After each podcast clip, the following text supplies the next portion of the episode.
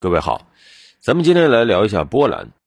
波兰最近呢动作比较奇怪，一个呢是在俄乌冲突升级的时候，他开始清查整个波兰的防空洞啊。而另一方面呢，波兰国防部副部长在接受波兰媒体采访的时候说了这么一句：说未来三到十年，俄罗斯和波兰可能会发生战争啊，引起舆论一片哗然。但这个还可以理解为就是嘴上没把门的。但另一方面啊，看钱，最近一段时间波兰在疯狂的扩军啊，俄乌冲突爆发之后。波兰是大幅增加军事预算，并且在密集的采购空中装备。你比如说，十月份，波兰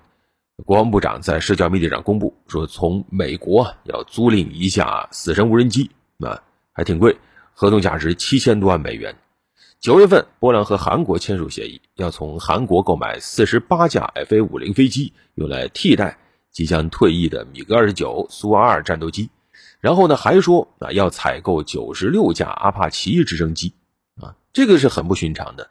因为这个合同一旦确认的话，那波兰意味着它成为了全球这个波音武装直升机最大的国际客户。波兰这个国家呢，我们知道它有个外号啊，叫欧洲国脚部，啊，就甭管东边西边啊，哪个国家强大了要扩张的时候，都会首先踩它一脚。呃，这个国家历史上也曾经多次啊被占领啊、被瓜分的等等啊，但现在来看呢。心还是挺大，这个倒也不意外啊。毕竟加入北约以后，这个他是自诩啊北约阵营内的反俄先锋啊，一直都非常的躁动啊。波兰跟俄罗斯两国这个也算是交恶已久啊，各种积怨非常的深。而在这种情况下，波兰有什么动作，其实都不意外。但是反映在他的空军建设上，其实刚才我们说他一系列这种采购。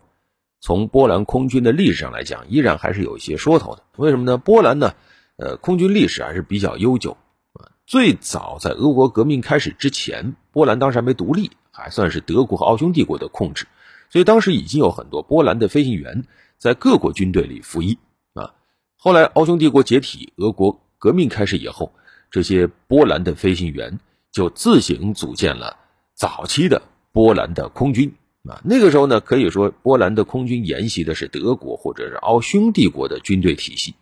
所以也自然而然的，波兰的最早装备体系实际上是以德国产品为主。包括后来苏波战争爆发以后，波兰的装备主要都是西方国家，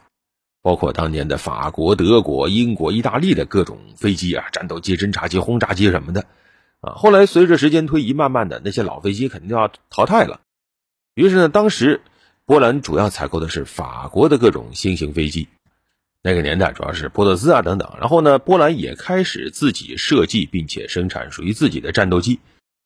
一度啊，那个时候波兰空军还有些力量，装备大概能达到两千多架啊，算是不小的一股力量。但是很快，我们知道，一九三九年波兰被瓜分，所以它空中力量整个就被摧毁了。那除了装备被缴获或者摧毁以外呢？大量的这个波兰空军的人员就选择了逃亡啊，比如说有很多这个波兰空军就直接逃亡到法国啊，然后二战法国又沦陷在德国的铁蹄之下呢，这些波兰空军后来又逃到了英国。实际上，在二战的中后期，波兰空军当时就成了英国皇家空军的一部分。而根据资料记载呢，实际上那些波兰的飞行员在英国和德国的空战中表现还不错啊，比如说。有一支三零三中队啊，这个主要是驾驶战斗机的一支中队，甚至被评价为英国空军体系中战斗效率非常高的一个中队啊。评价这些波兰飞行员就是很勇敢啊，甚至有些鲁莽。所以你看，波兰它作为一个东欧国家，实际上它的空军力量一直就跟这个英国、法国、德国啊这些西欧国家有很深的渊源。那么后来二战以后呢，苏联又帮助波兰。重新建立起了波兰人民空军，并且以这个为基础，就形成了冷战时期的波兰人民共和国的空军。在这个时候呢，基本上和西欧那些国家就断了联系了。波兰呢，在那个时候也没有了对现代战机的这种研发制造的能力，而装备呢又开始转换路线，就成了以这个苏制飞机为主啊，包括各种米格系列啊等等啊。那么冷战以后，这些冷战时的飞机还留下来了。啊，包括米格二十一啊、米格二十九啊等等，啊，而此时呢，又继承了一部分德国继承的原东德军队的遗产，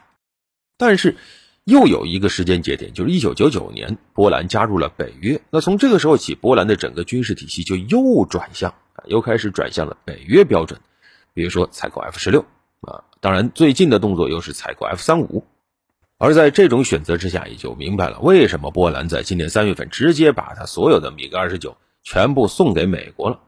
你说美国要那些老飞机吗？显然是不要，而是把这些波兰的米格二十九转手就全给了乌克兰了。而且波兰当时也提了条件了，我给了一堆米格二十九，那么你美国也应该啊向我提供一些有相应作战能力的飞机啊，可以是二手的啊，但是至少是 F 十六版的。所以。就这么回溯历史，你就会发现，波兰作为一个典型的东欧国家，它的军事装备的路线选择也是在不断的转向。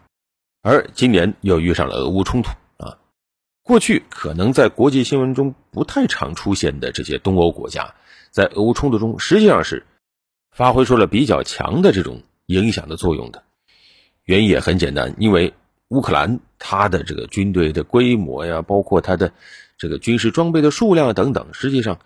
对比俄罗斯相差甚远啊，所以大量的这个加入北约阵营的多个国家，这个时候起到的作用就非常的显著啊。他们一方面有大量的当年冷战遗留下来的苏制武器，甚至其中还包括这种先进战机，有一些在这些年还经过了不同程度的现代化改造。而与此同时，因为像波兰这些国家，它又身处北约，所以呢，它又开始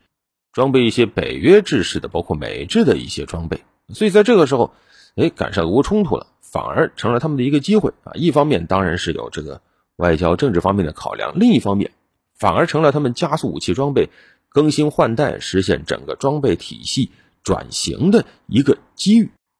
而至于乌克兰是不是真用得上、用得到，那就不该他们考虑了啊！这也就明白了为什么波兰只是选择把那些老旧的飞机交出去，而没有真的选择把自己手上还大几百辆的那个。当年留下的特切尔坦克可以交出去啊，因为他明白啊，那些交出去可就真交出去了，什么也换不回来啊，所以这小算盘啊打的真是噼啪响啊。但是这样火中取栗，能不能换来他想要的结果呢？这就得走着瞧了。好了，本期就聊这么多。